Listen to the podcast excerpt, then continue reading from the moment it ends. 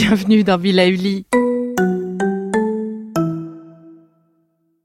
Et avant de commencer cette nouvelle capsule bien-être, je souhaitais vous présenter notre partenaire. Ah, le printemps. La saison, les fruits reviennent sur nos étals, un vrai bonheur. Et pour profiter de ces fruits toute l'année sans attendre, Materne a inventé les gourdes Pimpot en 1998. C'est fou, j'ai l'impression d'avoir toujours eu ces gourdes avec moi. Et pour profiter partout de ces gourdes fruitées, savoureuses, préférez la version sans sucre ajouté. Le format nomade en fait un compagnon incontournable du goûter de nos enfants, petits et grands. Plutôt indispensable d'ailleurs, quand l'on sait que d'après une enquête du Credoc menée en 2019, 69% des jeunes de 3 à 17 ans ne consomment pas assez de fruits et légumes et ont en revanche un goûter bien trop sucré. Avec une gourde pomme sans sucre ajouté, vous leur apportez une portion de fruits Notea au Nutri-Score, bien entendu. Et saviez-vous qu'en plus Pompot est engagé pour des vergers éco-responsables et que ces gourdes sont fabriquées en France? Alors foncez pour découvrir des recettes de plus en plus audacieuses et toujours aussi délicieuses. Bonjour Ce mois de décembre est marqué pour beaucoup par des préparations culinaires, les retrouvailles familiales, la recherche de cadeaux pour les petits et les grands.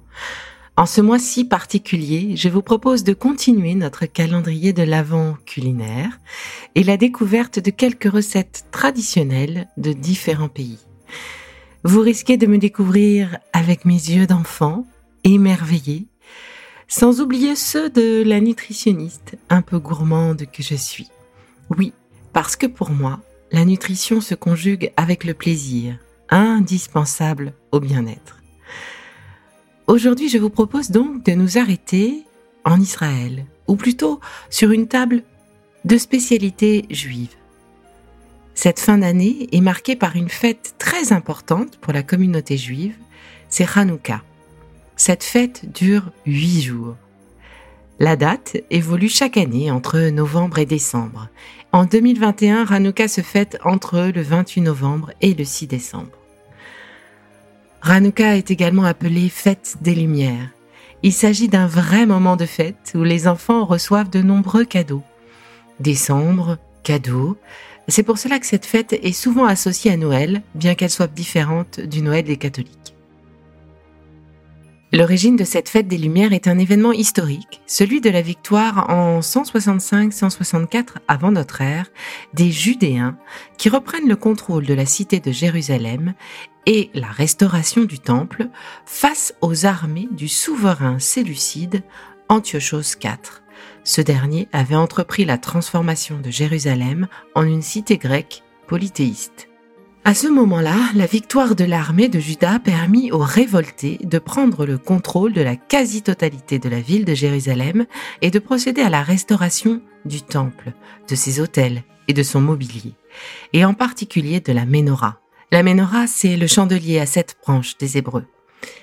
Et c'est la naissance du miracle de la multiplication de l'huile. En effet, dans ce temple dévasté, il ne restait de l'huile pour brûler qu'une seule journée et pourtant la flamme brûla huit jours durant.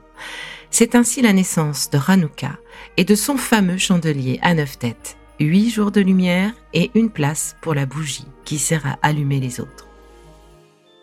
Mais Assez parlé histoire, retournons en cuisine. Et c'est donc bien naturellement que l'huile est particulièrement à l'honneur pour cette fête si importante. Fritures et beignets variés, eh bien, sont également à l'honneur. De nombreux plats savoureux sont à découvrir. Mais j'ai choisi de vous parler de deux d'entre eux, deux essentiels, deux indispensables d'après ce qu'on a pu m'en dire. Alors, pas parler de Hanouka sans fondre pour les fameux sufganio. Je ne sais pas si je le prononce correctement, mais il s'agit de beignets fourrés à la confiture de fruits ou encore à la confiture de lait. Alors oui, hein, sans surprise, comme tous les beignets, ils sont bien entendu frits dans l'huile, l'huile qui est à l'honneur pour cette fête si particulière, fête de la lumière. Un autre plat typique, les latkes, qui sont des galettes de pommes de terre frites dans l'huile ou à la poêle. Une version plus légère en calories est possible avec une cuisson au four. Enfin, Hanouka, c'est aussi des Gelt. Gelt, ça veut dire argent en allemand. Sauf que là, il s'agit de pièces en chocolat que l'on s'amusera à façonner à la main comme d'autres façonnent des truffes. Bref, le plaisir des yeux et des papilles, pour les petits comme pour les grands. Alors, côté nutrition, qu'est-ce qu'on peut en dire Alors évidemment, nous sommes sur des produits gras et sucrés pour ce qui est des beignets. Mais l'huile est un gras végétal qui donc est composé d'acides gras plutôt protecteurs de nos artères. Donc à ce titre, l'huile est plus intéressante que le beurre. Donc sur ce critère toujours, ces beignets sont finalement, disons, plus intéressants que nos gâteaux et autres sablés 100% pur beurre. Mais attention, je parle de l'intérêt de l'huile de tournesol, de pépins de raisin ou des huiles de mélange, parce que les huiles solides sont, elles, équivalentes au beurre, d'un point de vue nutritionnel toujours. D'ailleurs, si vous avez envie de vous essayer à la fabrication de ces petits beignets, vous trouverez plein de bonnes recettes sur Internet. Je me propose par contre de partager avec vous la recette des lactès à la fin de l'épisode. Oui, il s'agit de belles galettes de pommes de terre que vous pouvez agrémenter de légumes, par exemple, voire de ne les faire qu'à base de légumes. Une version parfaite pour faire manger plus de légumes aux enfants les plus récalcitrants. Astuce, astuce. Bref, alors évidemment, côté apport énergétique, sur ces mais eh bien, la parcimonie sera de mise pour éviter d'être peut-être un peu trop serré dans les vêtements à l'arrivée de la nouvelle année. Le nouvel an, justement, eh bien, typiquement, pour les Juifs, le nouvel an, c'est Rosh. Sauf que ce nouvel an ne se situe pas le 31 décembre, mais en septembre. Et du coup, que nous réserve une table de Rosh pour commencer, les douceurs sont de mise, histoire d'appeler une année douce. Donc, pas de place aux saveurs acides ni amères. Le miel a donc une grande place, et le pain. Les quartiers de pommes également. Tous les deux sont trempés dans le miel pour symboliser les vœux de bonheur que l'on formule pour l'année à venir. Et nombreux sont les aliments présents pour leur valeur symbolique, comme sur la table provençale. Ainsi, en plus de la pomme et du miel, une tête d'animal, en général du poisson, un fruit nouveau, c'est-à-dire non encore consommé dans la saison, de la grenade, ainsi que des aliments dont le nom est censé faire allusion à la prospérité seront présents sur les tables. Rosh Hashanah, c'est deux jours de fête pendant lesquels les repas du soir, plutôt copieux, sont pris en famille. Et le dessert traditionnel, c'est le leka, le gâteau au miel. Et pour l'aspect nutrition, eh bien, je vais m'attarder sur le miel. Oui, le miel est plus intéressant que le sucre raffiné. Il a un pouvoir sucrant plus fort que le sucre de table, c'est-à-dire qu'on a besoin d'en mettre moins profiter de la saveur sucrée recherchée. Bon, évidemment, le problème peut-être à ce moment précis sera sans doute euh, la quantité. Mais ça, c'est un autre sujet. Je crois qu'il est temps de vous donner maintenant la recette des lactès. Alors, pour quatre personnes, vous aurez besoin d'un kilo de pommes de terre de type Charlotte, d'un oignon de taille moyenne, de deux œufs, 30 grammes de farine environ, un peu d'ail, un peu de bicarbonate de soude, une pincée de paprika fumée, de l'huile de tournesol, du sel et du poivre. J'ai décidé de vous proposer la version un petit peu allégée en matière grasse puisque cuisson au four. Et donc, commencez par préchauffer votre four à 220 degrés, thermostat 7-8 éplucher et râper les pommes de terre. Elles ne devront pas être râpées trop finement, mais plutôt avec une râpe de grosse taille pour garder une texture intéressante. Versez-les dans une passoire, pressez-les bien au maximum afin d'en extraire le plus d'humidité et faire partir aussi l'amidon.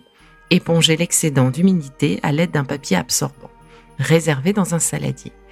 Épluchez et râpez également l'oignon avec une râpe à grosse grille également. Mélangez l'oignon râpé, les pommes de terre râpées, en ajoutant les œufs battus, la farine, l'ail écrasé, le paprika fumé, un peu de bicarbonate de soude, salé poivré à votre convenance et mélangez le tout. Il va être temps maintenant pour vous de créer eh bien ces petites galettes avec cette préparation d'une forme arrondie, d'une épaisseur de euh, 1, cm, 1 cm et demi. Vous pouvez les positionner sur une plaque avec un film de cuisson évidemment avant. Et euh, avec les pommes de terre, vous pouvez également râper au gros grain de la carotte. Vous pouvez mettre des petits morceaux de haricots verts. Vous pouvez mettre euh, également un petit peu d'épinards mélangés. Vous pouvez en fait associer de nombreux aliments pour changer un petit peu, apporter de la couleur. Et évidemment, la recette traditionnelle, c'est celle 100% pommes de terre et oignons. Alors, je vous souhaite une bonne dégustation une bonne découverte de la richesse de ces cuisines et de ces tables de fête. Et je ne sais pas si je peux vous dire, allez, je vous dis, le prochain arrêt, rendez-vous en Italie. Allez, à très vite.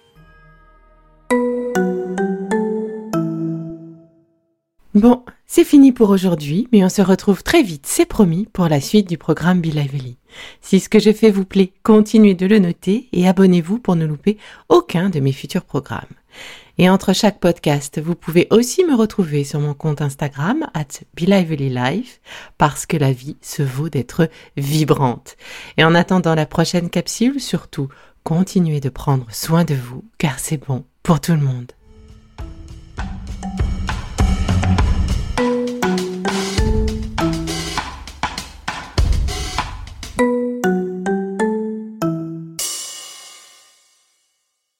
Le contenu que vous venez d'écouter n'est pas un dispositif médical et ne peut pas se substituer à l'avis d'un médecin basé sur votre situation personnelle. En cas de doute, consultez votre médecin.